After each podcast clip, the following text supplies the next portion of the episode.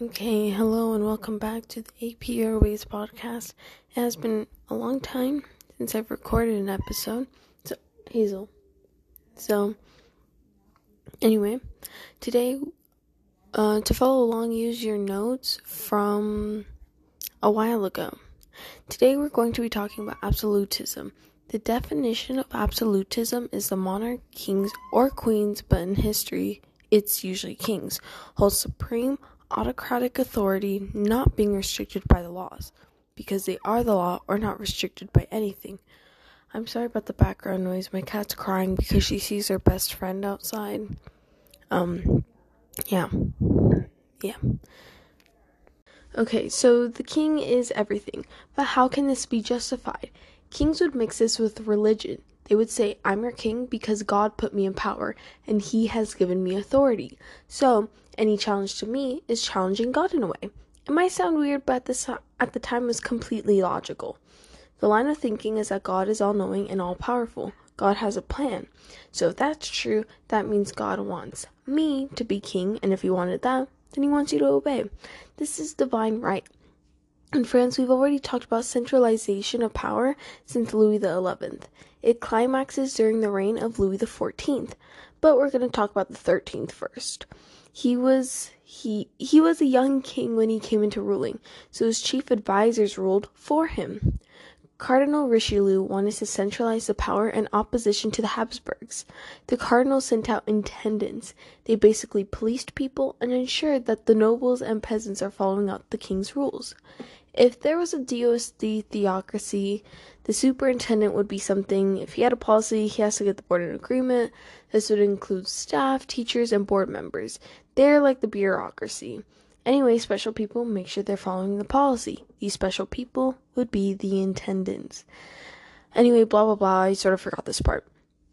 So, anyway, this guy, Cardinal Mazarin, comes along and he wants a regent for Louis the 14th.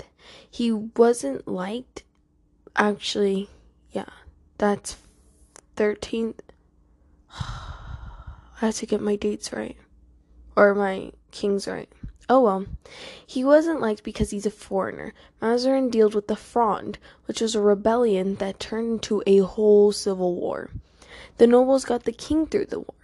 The Fronde was a noble rebellion against increase in taxation, and the parlements joined them in challenging the king. Parlements are not the parliament, so don't confuse the two because they are not the same thing.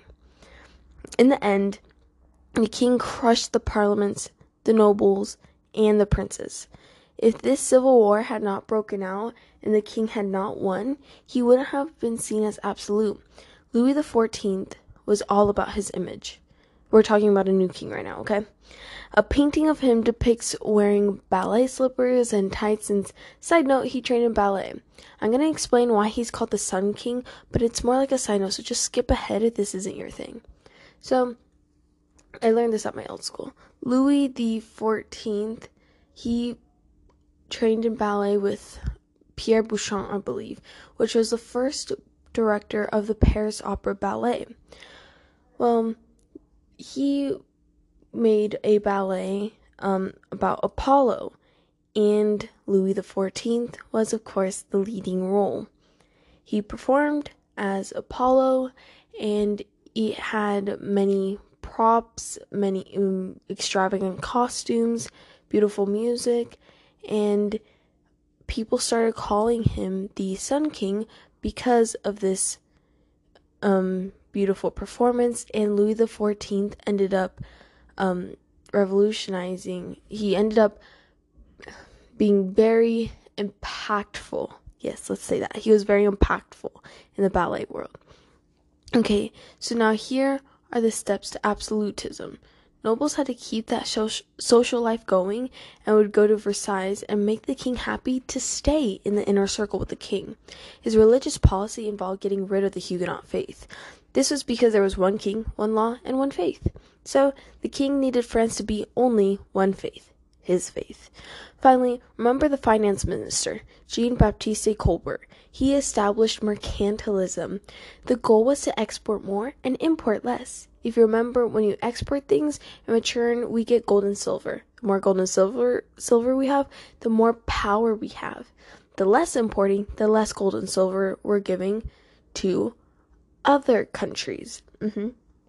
Colbert put a tariff, which is basically a larger tax on foreign goods. So people bought product from their own country and kept the gold and silver within the country. But what if the quality isn't that good? That's why Colbert set standards for production and threatened to shut it down if the standard was not met.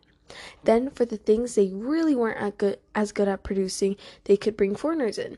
These people came from all over Europe and produced tapestry, glass, cloth, and more.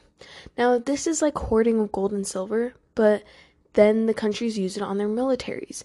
In a few louis, the revolution will happen and the gold and silver will be used. This may cause bankruptcy, but hey, it is what it is. Thank you for joining me. And yeah, yeah, I